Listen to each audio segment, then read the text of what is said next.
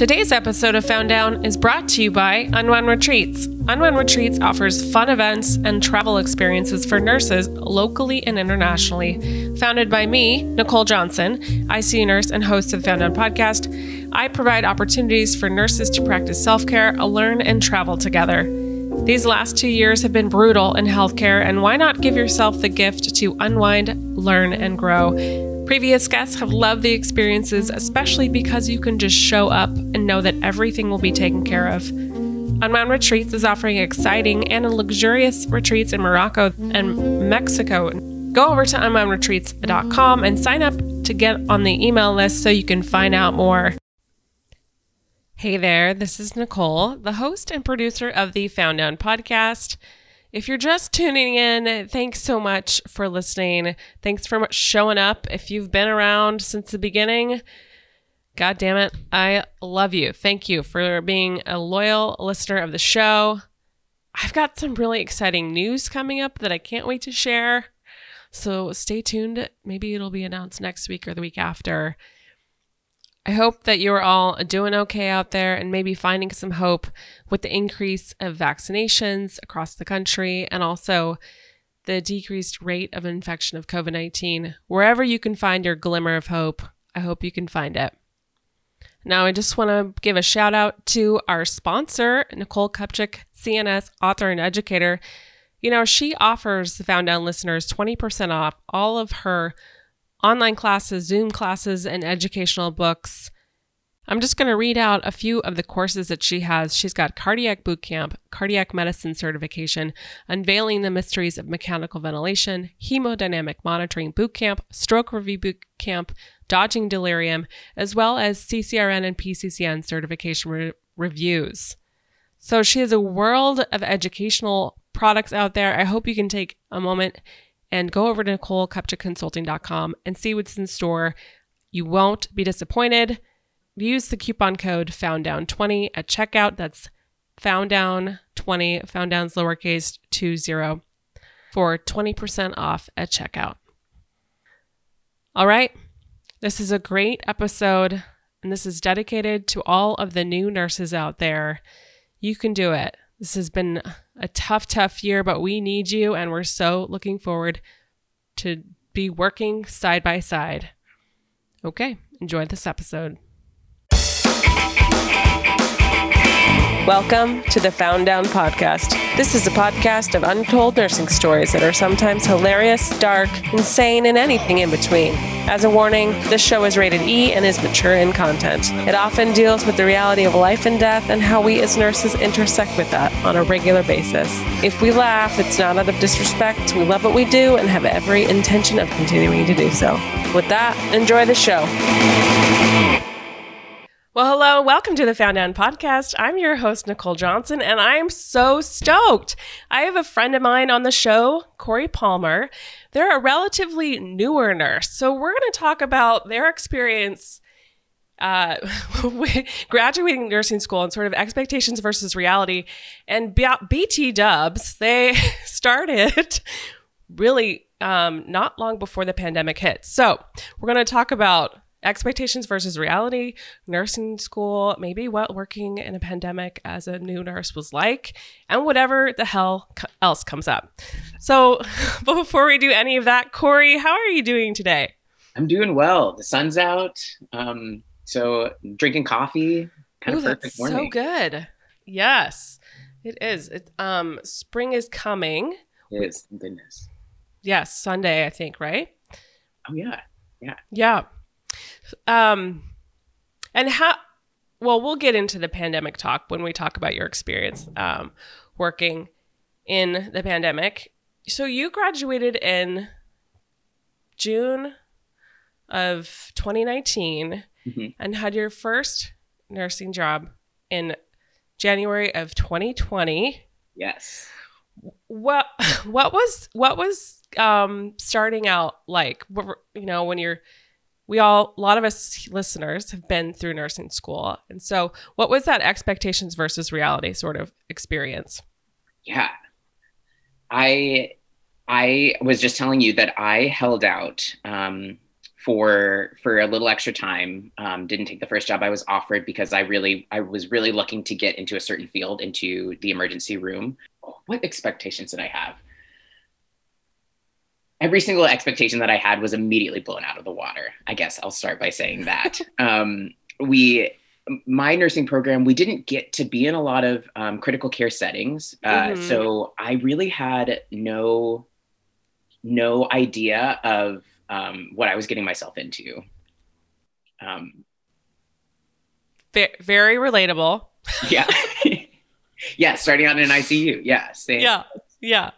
Um, which I think was a gift. Honestly, I, I think if I had been, if I, if I had been in a setting that I was familiar with, um, I was, I would still have been in my nursing school brain and like doing, doing the work as a, as a student on a unit uh, mm-hmm. instead of this is now my job. This is me. I'm me being a nurse. I'm the nurse on my own. Right. You're the nurse. That's what we always say. Okay, yeah. you're the nurse. You're the nurse. really are. So that was yeah, that I think it was a gift to to not have um not have the expectations. Mhm. Did you when what were some of those expectations? Did you think like, "Oh, I'll get a lot of pre- teaching and precepting and I, yeah, I I think the the initial expectations I had were um, this this whole um, kind of uh, emergence of residencies for nurses that mm-hmm. is has kind of started in the last ten years. Yeah. Um, I I was really I was feeling really uh, thankful and excited that I was that there was this ushering into um, the job and really I don't want to call it hand holding because I don't want people to expect it to be hand holding, mm-hmm. but it mm-hmm. kind of is a mm-hmm. little bit more like guiding along mm-hmm. into a job. Um, and I say that that was my expectation. Um, then then what I'd heard about what all the nurses around me were like, yeah, they just threw me in and I had six patients and I was drowning 24 seven, you know, oh no stories that we've heard. yeah. Um, like you've got it easy. Uh, so that was i think that was my biggest expectation going in um, quickly uh, quickly got rid of it because uh, i was also pretty much on my own from the get-go in, in a good way um, yeah did you have a cohort that you started with like were there a bunch of you that started at the same time there were yes there were six of us and by week well that's that's hard to guess our and my residency ended up getting cut short for the pandemic. They just decided we can't do this. We can't bring you in in person. We can't um, do this. So it just turned into just precepting, which was even kind of uh, hit or miss. Uh, mm. But there were seven of us at my hospital that started, and I was the only one left at the end of the residency period. Are you serious? I'm not even joking. Not even joking. Um, what do you think? Sorry. Do you think they were they were just like this is not for me?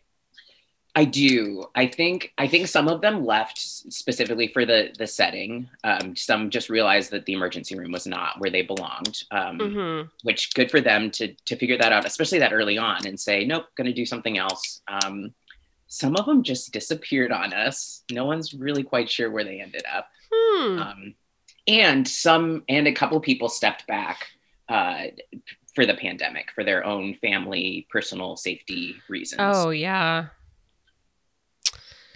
Yeah. So you didn't get quite the same level of instruction because like oh. i'm like all those skills days we call them skills days where i am but all those skills days where you're learning mm-hmm together as a cohort just went out the window? Yeah, nothing. We we had about two weeks of um, of in classroom. They were they were bringing us into a classroom setting, doing skill work, doing um, specific setting training. Um, that got canceled. My ACLS and PALS class were distant learning. Mm-hmm. It was yeah, it was kind of a mess to onboard as a new nurse. Yeah. Mm. It sounds like um, that was a rough time. I mean, I was precepting during that time, Mhm. also. And I remember hearing that we were cutting our skills days for our, you know, new new hires and stuff. And like it's amazing people made it through. Yeah. Yeah, I was um I was listening to your uh your um episode with um Marie Cockram, is that her name? Yeah. hmm Um, Marie Cochran. hmm Yeah, uh, talking about um new nurses and um I was thinking about and and her talking about how new nurses are having to learn not only everything new, like everything in the setting, but also COVID, like pandemic learning, and how, um, on top of that, the nurses that are teaching them have this like this normal, this this basis, this foundation, I guess is the word I'm looking for, and um, I I want to be careful with the way that I say things because I have learned so much from my preceptors, and I'm so incredibly thankful for them. Um, and in addition to that, uh, I think it there were times that it felt like my preceptors forgot that I didn't have that that foundation um, already Mm. set, and so Mhm. like I was thinking, I was trying to think of an example for this, and the first thing that came to mind was learning about um, weaning a COPD patient off of oxygen and how you, that is like a very specific thing to do. Mhm. Um, but then you add COVID, and then you add, you know, pneumonia symptoms and respiratory distress from a, a virus on top of COPD to that, and and and you're expected to know like being a new nurse, I was expected to know the the the COPD steps and then learn the COVID steps. And I, you know, want to say to somebody, I like I don't. There's so much I don't know. There's so much yeah. I, I don't have a foundation of. There. That. Yes. hmm I'm putting I'm putting new information on top of already shaky information on top of sand, essentially. Yeah. It's a lot. I mean, I I feel like when you're new, you're at the other end of a fire hose, you know, and you can actually only retain so much, right? hmm Um, and you can't know it all. So when you're off of your orientation, like you need to know how to be a safe nurse, how to ask questions, hmm but there's no way in hell you can know everything. Yeah. At all. You have to know uh, who to ask and like, you know, or when to ask, or you're like, oh, I don't know what to do here. This person doesn't look very good, but I Yeah. know I need someone here. That's that is such a good point. I feel like that if there's any that if there was anything that was the most important thing for me to learn, both in that kind of residency that I did and being in my preceptorship, and one I'm thankful that my preceptor was so open to questions because some preceptors are and some preceptors aren't. You know, every every Mhm. preceptor is different, but learning learning what when to ask for help and and how to ask for help how to how to um, how to bring in other people into into your into your space is by by far the most um, the best skill that I learned in those Mhm. first 13 weeks of hmm my job. It's- You It's in- better be asking. It's interesting in nursing school, they don't really tell you how to assert your voice to like actually get someone's attention, Yes. you know? Like Yeah. how to like, "Oh, I need help in here." No. Yeah. you know, Yeah. be like, "Er." Like, the nurses are passing by. No, they don't. I need they- help in here. Right. No, it's like, "I need help in here." Mhm. And then people will run. So like there's just all these nuance things too. Yeah, totally. And then you add in for, you know, personally for me, you add in a room full of of um, nurses, techs, doctors, medics are probably still in there. Somebody, you know, people are doing CPR, there's machines going off. You are all in PPE, so you can't even really hear each other.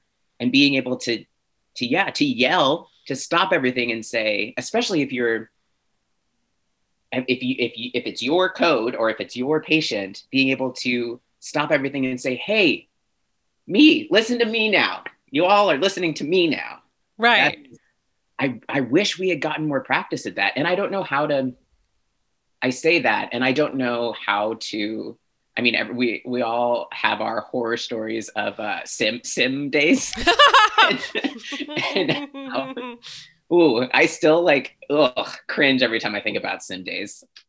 But and so maybe that's the setting that we could learn to practice that. That like Mhm. let's make it a shit show and make somebody call for help. Mhm. But it's I c- it's got to be hard to to simulate to simulate that mm-hmm. how to how to ask. mm-hmm. That's a good point. Let's go back to nursing school. Oh, let's go. back. Ooh, Ooh. Oh, sorry if some of you threw up in your mouth. yeah, Um, deep breath, everybody. I You're not mean, there anymore, or you are. It's okay. right.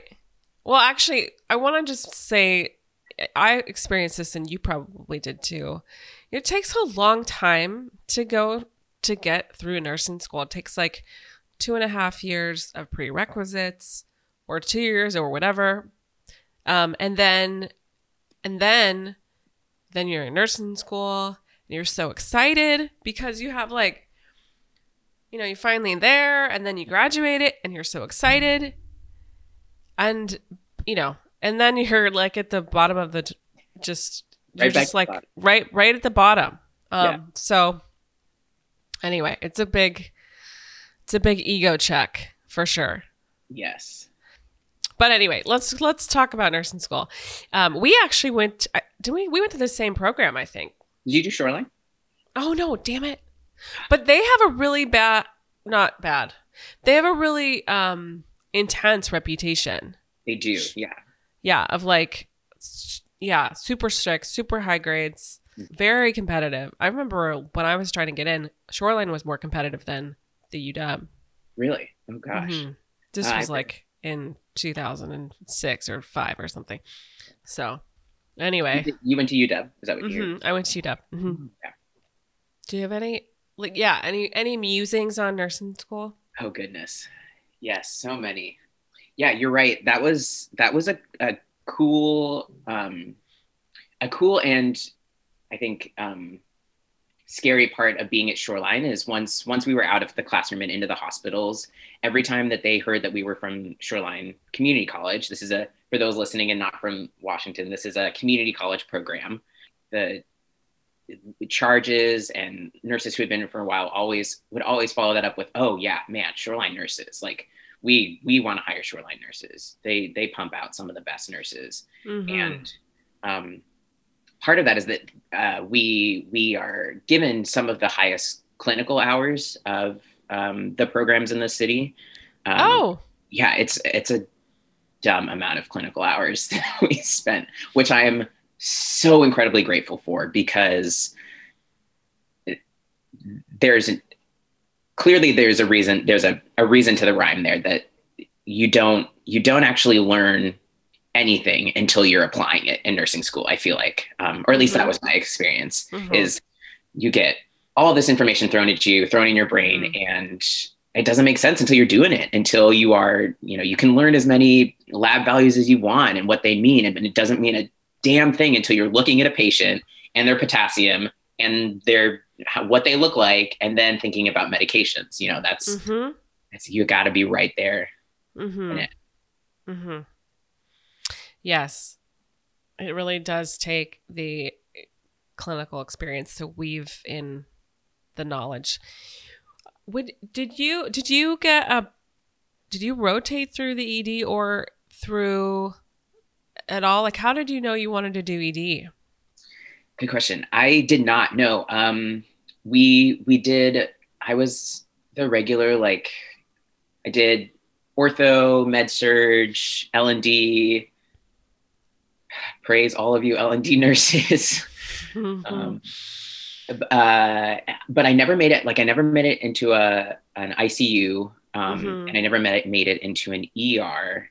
Mhm. So my prior to nursing, I was an EMT here for here in Seattle for AMR. So I spent a lot of time in and out of the emergency rooms. Uh, I didn't. I don't think I knew that. I thought for some reason you worked like in the ED at Harborview or something as a tech, but no, no, you were an EMT. Yeah. Um.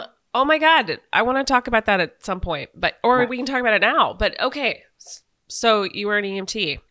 Mhm. Yeah. So I my my father is a Seattle retired uh, King County medic, um, and my mom is a neonatal nurse practitioner, but she worked for Airlift up until my brother and I were born. So I had parents who were in like adrenaline junkies in it to win it. Um, and oh I grew up around gosh. yeah i like some of my earliest memories are sitting around you know during like dinner times my all my mom's friends would come over all the flight nurses um, would be around and i just sit at the end of the table and just like soak in their stories. And i you know my brother I, i'm a twin and my brother is the exact opposite. You can't get him within 500 feet of a hospital. And he's like why are we talking about this during dinner? But i would just ask him for more and more and more questions all the all the stories i could get out of them. Um, But between flight nursing and um a medic, I feel like those stories are probably insane. Were Oh. probably insane. yeah and that was you know my my parents are are parent age so this was like wild west they some of the stories they probably shouldn't have been repeating but Oh yeah. it was yeah so it i i got a, a glimpse of of this world that i immediately was drawn to and knew that i wanted to be in um, hmm and uh my so I, originally i started heading down the medic path. I thought hmm oh i'll be a medic like my dad.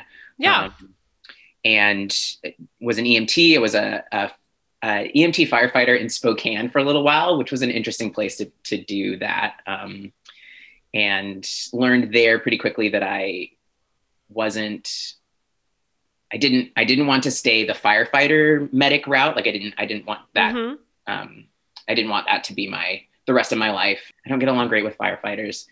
Uh, and then when I got back to Seattle, I um, that was in college, and and so I came back to Seattle and was working for AMR and started coming in and out of like Harborview ER, Mhm. and mhm. instantly was like, oh, this is where I'm supposed to be. I see, Mhm. Mhm. I see. How many years were you an EMT?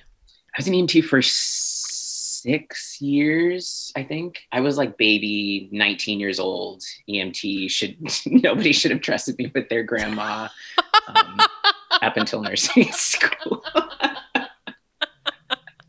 That's great. Shout out to S- Susan Collins. She started off as a baby nurse from she's been on the show a couple times, but she started off as an EMT at 19. oh no She- way! She started she sort of said the same Yeah, feeling. She w- she went on to be a firefighter and then then went to nursing school. But Yeah. what did you like about like looking back? Do you mind if we talk about your EMT Oh, I love it. Yeah. world? What did you love about it? I loved the um, the kind of interactions I got to have with people. Um, that that like quick establishing rapport Mm. with a person who is in a vulnerable place um, hmm is something that I have always loved doing and always I think is is a is a gift that I um this is a, a very small tangent. Um I my mom was going through some old old school stuff and found a letter that um, a, another mother had written to my mom from third grade when a new boy in school had arrived to our classroom and was very shy. No one had talked to him for the first couple of days. And one day I had gone up to him. We had like a group project, and I had gone up to Jack and asked him if he wanted to be in my group. And then later that day had sat him at lunch and he'd gone home and told his mom that he had this new friend. And she was all verklempt um, about how,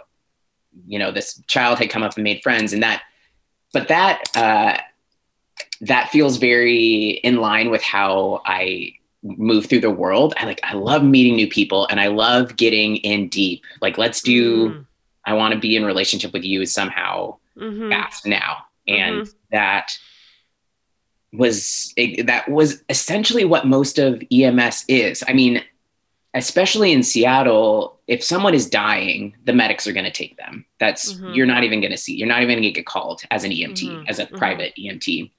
And so the calls that you do end up on are often people who are in distress, um, are not dying, and and so that it gives a little bit more leeway for for that rapport building and that problem solving with a person, um, even if it is only a 15 minute ride from where you're at to the emergency room. Mhm. Um, and I, that like that little, and, you know, some of our patients didn't love, uh, love that we were there to take care of them. Um, and so kind of that craftiness of, of creating a relationship, a working relationship for 15 minutes or an hour or whatever um, time I was with them. I loved that. Like I loved figuring people out and and working with them and um, I don't know that dynamic was um, was something that I really looked forward to more more so than the the medicine the the healthcare almost. Mm, hmm It's like, what character am I going to meet today? Yeah, Right. totally. What cat? What? Yeah, and pe- people are fascinating. People are fascinating, and you, get a window into all these people's lives. And I mean, who knows? You could, you probably would, what? Roll up and go into people's homes hmm Yeah, all the time. And Into people's their spaces. Yeah. Yeah, it's so different to think about going into like, you know, patients' rooms where that's sort of their space, but we feel like it's our space. hmm But to go into someone's home, Yeah. Yeah, that's a very good point. The going into patients patients' rooms. That's yeah, there's there's a and there's a level of of like seeing a person as in as a human that um not all, but some people that I have worked with, uh, both in EMS and in and in nursing, just lose maybe a little bit or forget or um, sometimes push to the side. And it felt good to be in ems um, and in nursing to be a person who wasn't was trying to do the opposite of that to be Mhm. a, a human working with another human. Um, yeah, right, right. They're not just numbers, lab values, diagnoses. Yeah, it's always good good to keep in mind. I, you know, some of our patients obviously get super sick and mhm. yours yeah thank god you take them from us um and but you know it's always a wonder like who were they before they came in here? They're still Mhm. that person. Will they go back to what they were like before they came in? Well you know we have these like get to know me posters. Um oh cool. it's like what language do i speak? What do i like? What do i don't like? Like what do i like to be called? Like um and sometimes we'll blow up pictures and um it, i always like that because i think it makes me think about who they really are. Yeah yeah um that was one of the um, one of my preceptors uh, there when we did um, my evaluation with them one of their one of their uh, notes was that my my patient notes um, were too long that I, and that I was including unnecessary information mhm. um, in those notes to the to the doc, um, which when going back and looking at the notes that they were talking about, it what it was all of the it was the human pieces. It was Mm, this person is um, you know 38 year old man with you know two kids at home like speaks you know speaks this language primarily this is the support systems that he has Mhm. around him um, and yet information that my colleague was considering unnecessary for Mhm. for care for this patient which mhm. i still think about that um, that interaction and and the idea of that finding that balance Mhm. I guess. Still, still musing on that. my this is how i feel about notes i don't care what you write i just care that you write one Yes, I love that. I mean, if you want to write a Bible, you can write, you know, if, if you want to write, a, you know, a chapter in a book, that's fine. I just, I, I'm always about, there's 12 hours in this day. Mhm. We, and you want to get out on time. So do whatever works for you. But, you know, I do care what people write, but like, I'm not, you know, I'm not a huge stickler. But anyway, as you know this in nursing, you find your own voice. Mhm. So when you're done with um, being precepted, then you figure out what it is that you like and what you bring. Mhm. How did you transition from being an EMT to a nurse when you actually like that's kind of tricky. Yeah, it was. It was um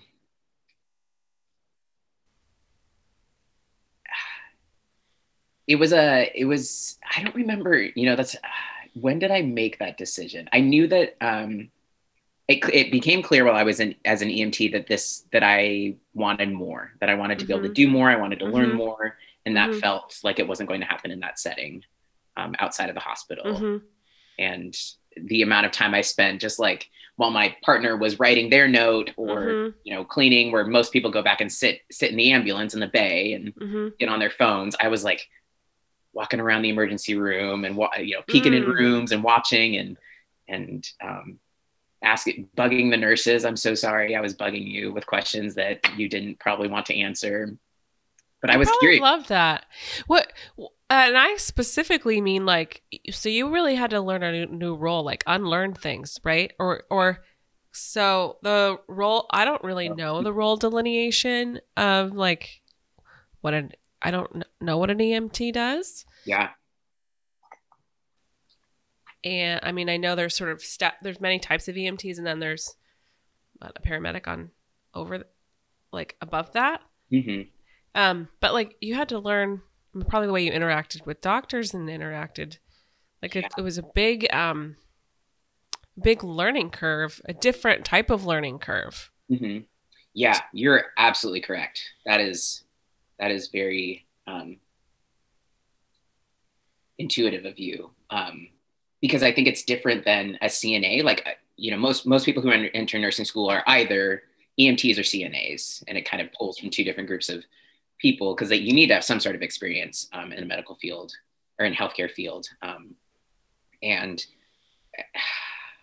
though I would not have traded being an EMT for anything, um, I think if I had gone back and had the chance, I would have been a CNA.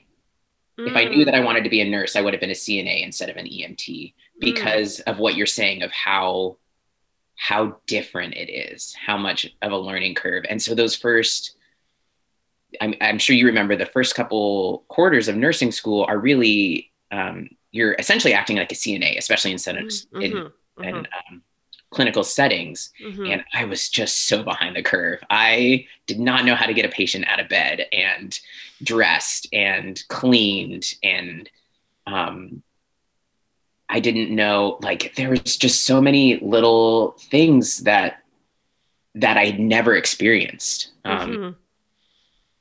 it, even in the even in the classroom work there were things that my that came to my classmates so and so easily and so intuitively and i i was like oh shit maybe i'm not supposed to be a nurse like this seems so simple to everyone around me Mhm. i'm not getting it which is Mhm. of course a feeling that continued itself through nursing school as most people have once you're Right. 20s. the Um, imposter syndrome. yeah. or yeah um i know i was just thinking i remember thinking i don't i don't know how to fluff and puff someone you know like like like this is that's like total nurse lingo when you say that your preceptor says go do go fluff and puff something you're like i don't what, you want me to what i'm a nurse you like i didn't really understand they meant okay get them looking nice put four pillows a pillow under their arm a pillow under the other arm a pillow under their legs. yeah go, go fluff and puff. Go fluff and puff. That's nice that that's um, ubiquitous. Yeah. They're all saying, all the instructors are saying the same things, getting the same confused looks. What? um. Oh, that's funny. That's funny. The other thing But- that I, sorry, go Oh ahead. no, go ahead. I just the other, the other thing that I, that you mentioned earlier and is now coming back to me is the, the ego check um, that was starting nursing school. I, I very distinctly remember my first, um, my first of a few, some may say several, uh, uh, what's the word? Um, like sit downs.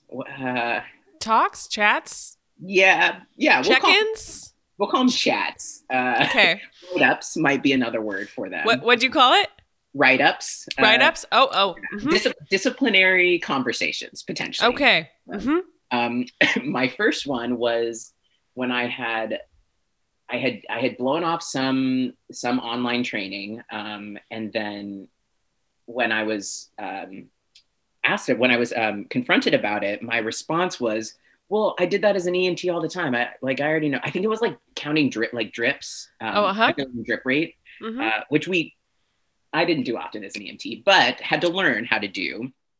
And my instructor, the my uh, the the faculty member who had sat me down was like, "That that's the dumbest excuse I've ever heard, and you are going to hurt someone if you ever. I never want to hear you say that ever again because you are not an EMT anymore. You are a nurse, and you need to do everything as a nurse." She, I mean, she she gave it to me.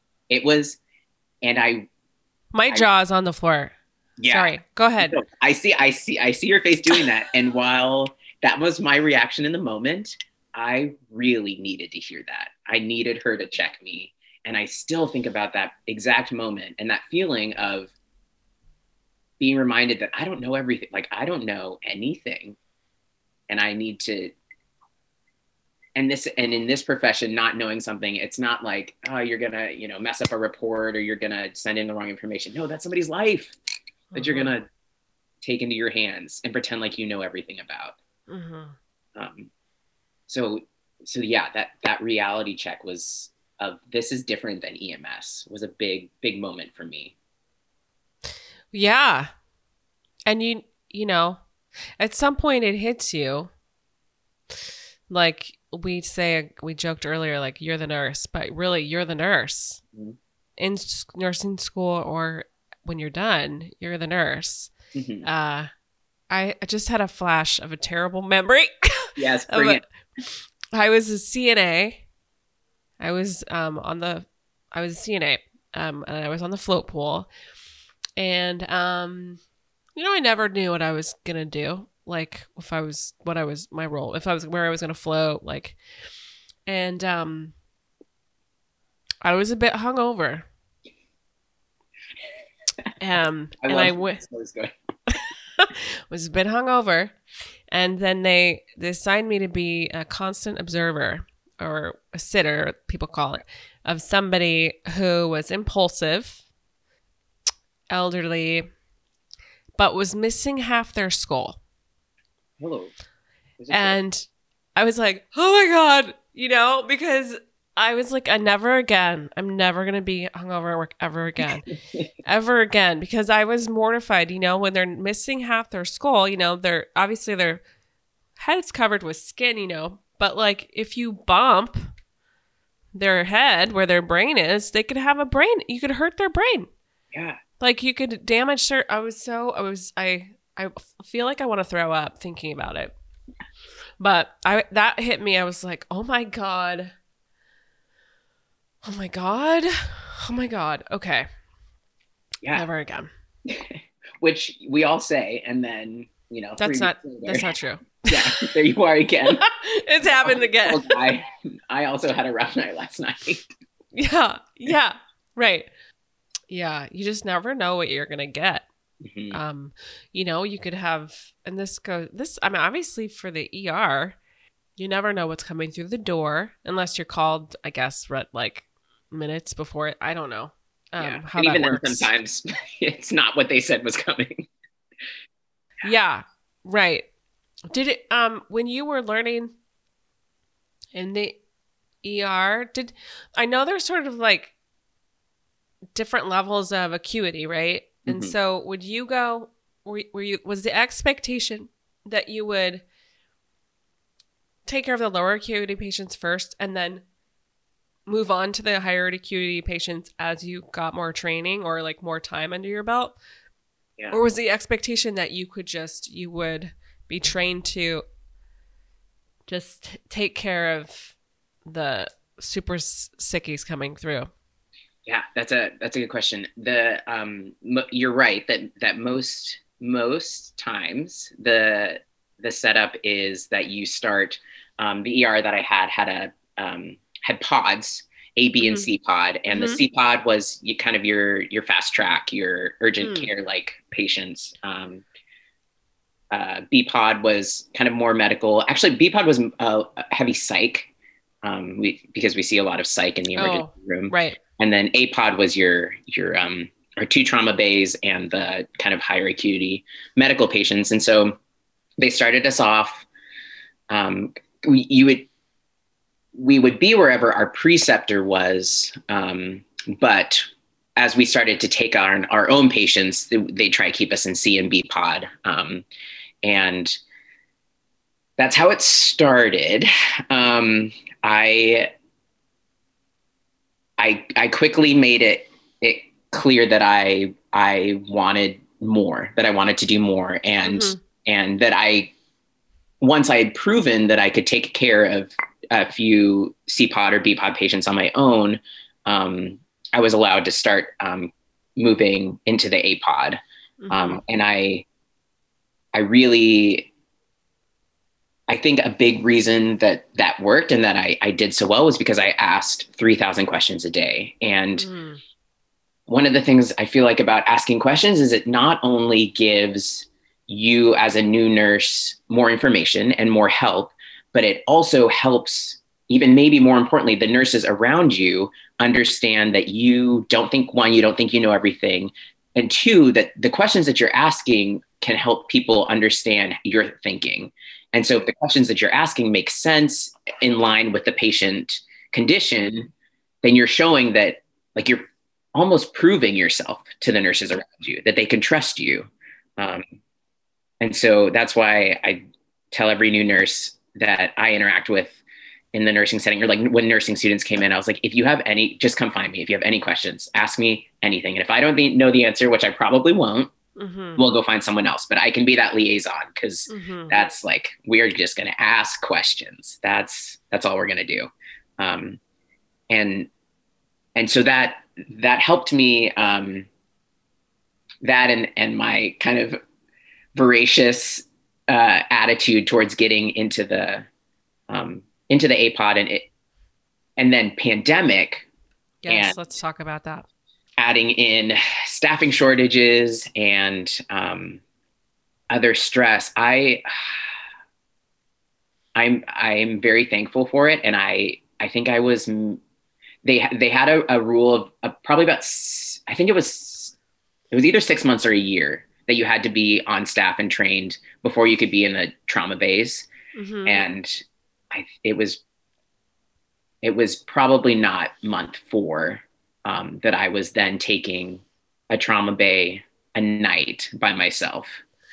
Um, yes, Whoa. looking back on that, I am so thankful for that time and for the experience and for the team that I was working with. I Mhm. clearly wasn't doing it by myself, um, but that was that was yeah that was intense. Yeah, I can't believe that you. I mean, really, you were had like three months of experience when the pandemic hit, Mhm. and where you were, you were taking COVID patients. Yeah. Um, I mean, we all were at some point Mhm. out of the gate, but I think anyway, yeah. What? Wow. Yeah. I don't even know what to say except I'm sorry. Well, I'm sorry. I'm sorry to you and to everyone listening that this has been our reality for a year. Yeah. We could have been a lot different. Yeah, it it really could have. hmm I do. I I have some hope. Do you have hope for like this summer? What do you think? Do you think we'll be doing anything that's quote unquote sort of normal? Yeah, fun. Um, yes, hope. Hope is hope has been hard to find this year um, for many people, um, and especially for healthcare workers and anyone who works in the hospital setting. I mean, I extend that to everyone who has to show up to a hospital every day. The environmental service workers, our techs, our door, our like door checkers now, our Yeah. screeners, um, uh, social workers. Um, but I, I was, um, I was noticing this last week that I am getting a lot of text messages from friends, um, not not in the medical field, who are telling me are just texting me just to say, "Hey, my mom got the vaccine," or "Oh my gosh, I'm so excited! Like I got my vaccine appointment." Um, oh. And I don't. I I wish I could tell people how encouraging it is to me that they're sending. You know, it's not like a a a hey, how are you? Which I'm so tired of getting those texts, and I have essentially stopped responding to them um, because the answer for all of us is the same.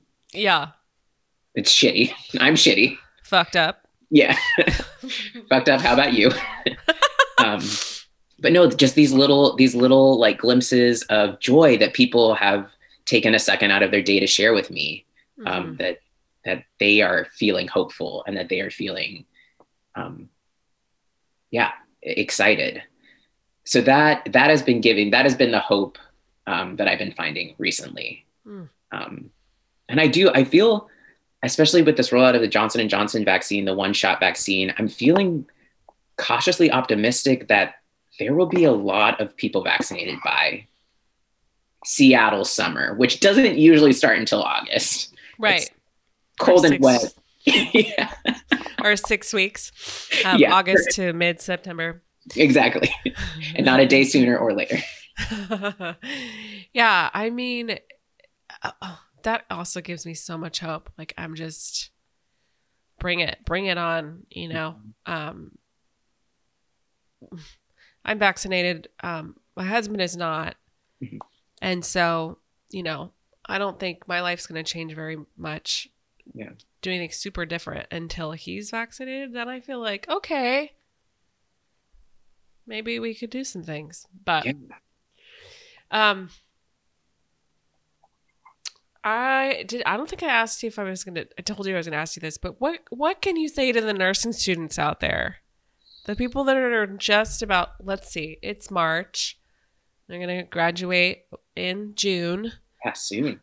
Yeah, and I'm sure. I mean, obviously, lots of different programs out there mm-hmm. graduate at different times, but to those nursing students, what would you say to them? Oh man, what a question.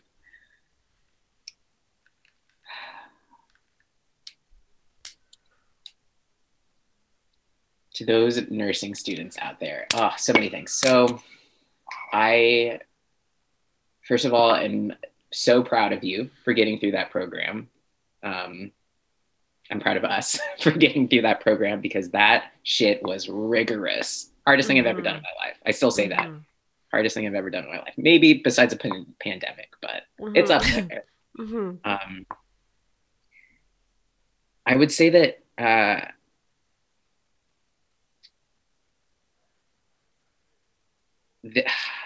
this is a this is a really weird and really hard time to enter nursing. Um, people, the people that you're about to join in most settings are so burnt out and so tired. And while they will be thankful for your excitement and your energy, mm-hmm. there are times when it's those two things are going to clash. Um, when you're going to ask just one too many questions to a preceptor who's had a bad day or who's had a bad week, um, and they are going to turn around and snap at you, or you're going to, you know, you're, you're going to get a patient that is already medically complex, and on top of that, they have COVID um, or COVID like symptoms, or there's going to be something, you know, that's added onto that. Um, everybody you're probably going to end up on a unit that has been short staffed or is short staffed or was short staffed and now looks or with nurses who haven't been there before and now looks completely different. I, again that marie cochran talking about the normal that mm-hmm. whatever normal was it no longer exists throw it out. Throw it out. Um, but that also this is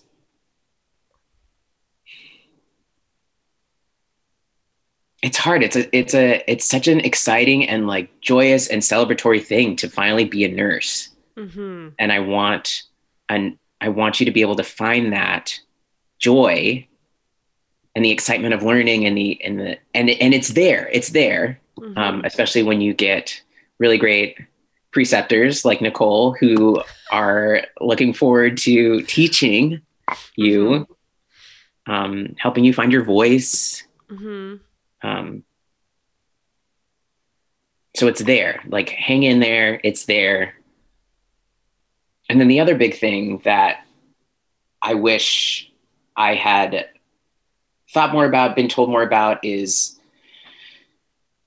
speaking up for yourself and your own health and safety. Um, they like speak like call out is huge in nursing right now. Nursing school tells you you know speak up speak up when something isn't safe. This is hmm this is um, like safety you know creating Yeah. creating safer spaces. But i think outside uh, apart from medicine from from speaking out for patient condition for safety in a medical way there's the need to speak up for yourself. And this thought isn't fully formed but this is what i was thinking about this morning. Um like it's it's hard to be a new nurse in a place where you don't feel grounded to ask to ask for help for yourself. Like i am struggling. I am scared. I am sad. I am mad.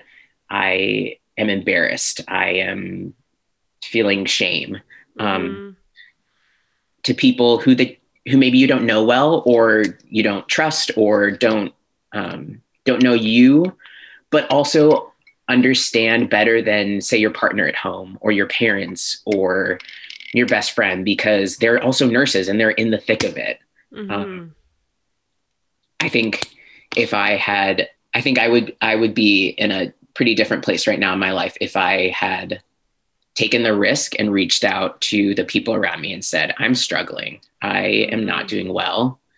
Um, and and in foresight having done that now i realized that it would have been i would have had such a, a good reaction. We're nurses. We yeah. are, or fundamentally we care about right.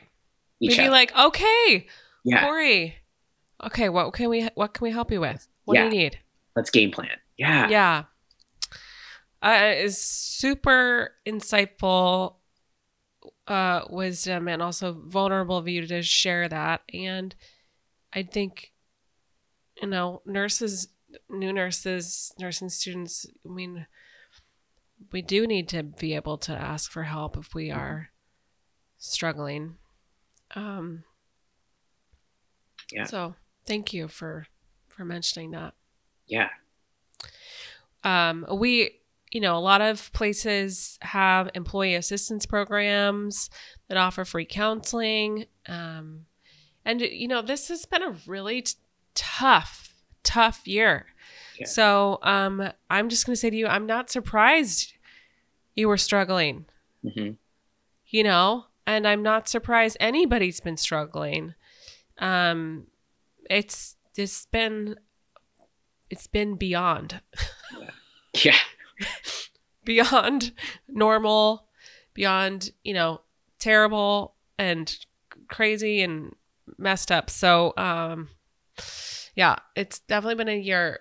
So, yeah I can't. And I- yeah. I appreciate you saying that. I think another a, another big piece of that that I would lovingly nudge people like you, um, other listeners who are nurses who have been nurses for a long time, people like hearing somebody like you that I look up to and respect so much say one say that it has been hard and that you've struggled, um, and to say that you understand that I've struggled. Like hearing these things means so much more than you could imagine other than you were probably a new nurse at one point and heard it too but means more than you can imagine to a new nurse like me. Even just you know just little little things in passing um just they have more of an effect than than you can imagine on a new nurse who feels alone and scared and hmm like they have no idea what they're doing or why they're here.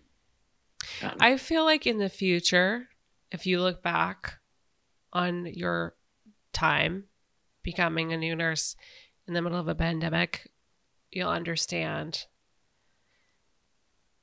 even more how fucked up that was. Like Mhm. I I really I al- I really realized that and I mean I I know anyways a lot of my colleagues feel this way too. It's hard. It's hard. It's hard to be a new nurse. It's hard. And like you know, it doesn't get fun until like year and a half year year and a half or 2 years. Mhm.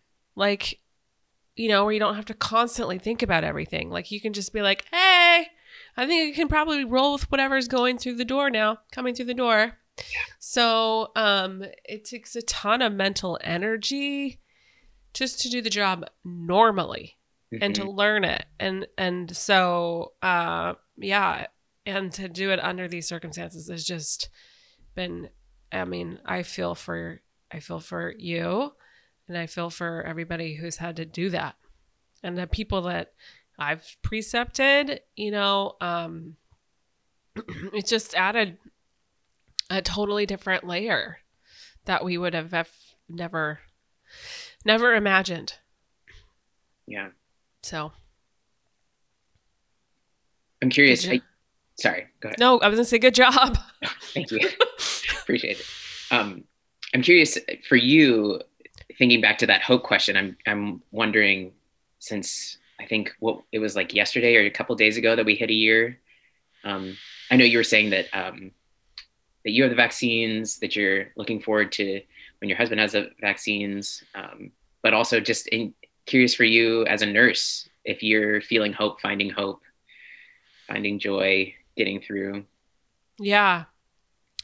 Um, I I have to say, um, I will before I get into my hope, I'm just gonna say coming upon March of 2021 has been really intense. It's brought up a ton of really horrible feelings and memories. And Mhm. like for everybody, I think collectively it's just been like God, you know, going back to like where we were a year ago is was so it was you know terrifying. Um so it's been like lately I've just been like, oh my oh my God. Somehow just thinking about last March. But um Yeah. but I do think that this June, this summer will be different. It does feel different. It feels really different. Like the we're narrowing the gap.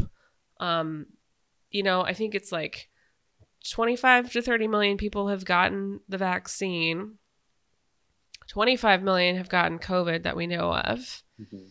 And then there's 300, you know, million, 330 million people in the United States. Um, and so I don't know, we're gonna, we're gonna get there soon. We're gonna narrow the gap with all the vaccinations faster. Cause right now we're giving out way more vaccinations, um, than we used to be giving out. And obviously there, you know, we didn't have one not too long ago, but um, the rate of vaccinations is a, a lot faster than the rate of infections of COVID, and our numbers are decreasing. And I think, I think we're gonna. I mean, that is getting me through. That's getting me through. And, you know, working with COVID patients having been vaccinated feels totally different. Yeah. Like, we don't have to be scared anymore. Yeah. So that feels really good. Um, gives me a ton of hope. Um, you know, I want to, you know, I want all my friends and family to get vaccinated so that I can hug them. Mhm. I want to hug and kiss people. I want to lick all my friends. Yes, I just want to lick them. so I mean, it gives me just a ton of hope, and you know, I think um, I I, I feel like we could be looking at a post-pandemic world soon. So I think everyone's gonna go crazy, go nuts, go just like ape shit or something, because this this is what a time to be alive. What a time to be alive. oh, Corey, it's been so fun Do to talk I- to you. R- real quick, um, hearing you say that, I just share one last thing with you. Yes, Um, please. a, a poem that I came across. Um, it's very short, uh, a couple Mm-hmm. weeks ago. Um, but listening to you say that, I, it brought it back to me. If it's okay if I share it with Yes, you. of course. Um, I wrote it down here. Um, oh, here it is. Uh, so this is uh, Hafiz, uh, Persian, 14th century Persian poet, hmm uh, lyrical poet. Writes very, very short. Well, not all of them, but this one is um, a short lyrical poem. Um, the wind and I could come by and carry you the last part of your journey if you become light enough by just letting go of a few more things you are clinging to that still believe in gravity. Mm. That was beautiful. Yeah. We're so close. We are. And when we can let all of this go, we're, we, yeah, We'll we be up make it. in the sky. Yeah. We'll be flying. I'm, It's Yeah. exciting. That what a beautiful poem. Can you say the the poet's name again? Yeah. Hafiz, H A F E Z. 14th century Persian poet. That's so cool. Yeah. Well, Corey, it was so fun to talk to you. So good. Such a rich conversation. I am sure everyone out there loved loved listening to you talk and you know, just such a awesome awesome conversation. So, thank you so much. Thank you. Uh, any last closing thoughts for the show? No, I thank you so much for doing this. I this podcast has been getting me through the pandemic. Just hearing other nurses, hearing you every I mean, even just the consistency of hearing you. Um Oh, like it's so, in so much chaos. Little bits of consistency and little bits of joy are getting us nurses and us humans through. So thank you so much for holding this space for us to say weird shit and tell our stories and cry and laugh and yeah, be in community. Oh, that means the world to me. Um, and now I'm crying. Um, that really does, though. That means the world to me. So thank you so much. Um, And I'm, As- I'm to Morocco also. are you serious? Yeah. Oh, I just I'm is it right here? I just, let me show you this. I just printed I need to renew my passport, but I have Oh some yeah. time right now. I just printed off my passport renewal documentation. Oh my gosh, that would be amazing. Yes, we're we're actually um in the hopefully gonna relaunch or like officially yeah launch it in a couple weeks. So um stay tuned. Stay tuned. Um yeah. Well, wow. Now I feel my heart is big and uh thank you so much, Corey. Um for everyone out there, as always, stay safe and stay sane, and we'll see you on the next one. Um, that was so awesome. Thanks so much for tuning in today. If you enjoyed the show, please subscribe and leave an honest review on whatever platform you are listening. Also, feel free to share this with your nursing colleagues. If you'd like to email me, you can do so at founddownpodcast at gmail.com. Feel free to send in any stories, just make sure they're HIPAA compliant. Also, you can follow the podcast on Instagram at Found Down Podcast. We'll see you on the next one.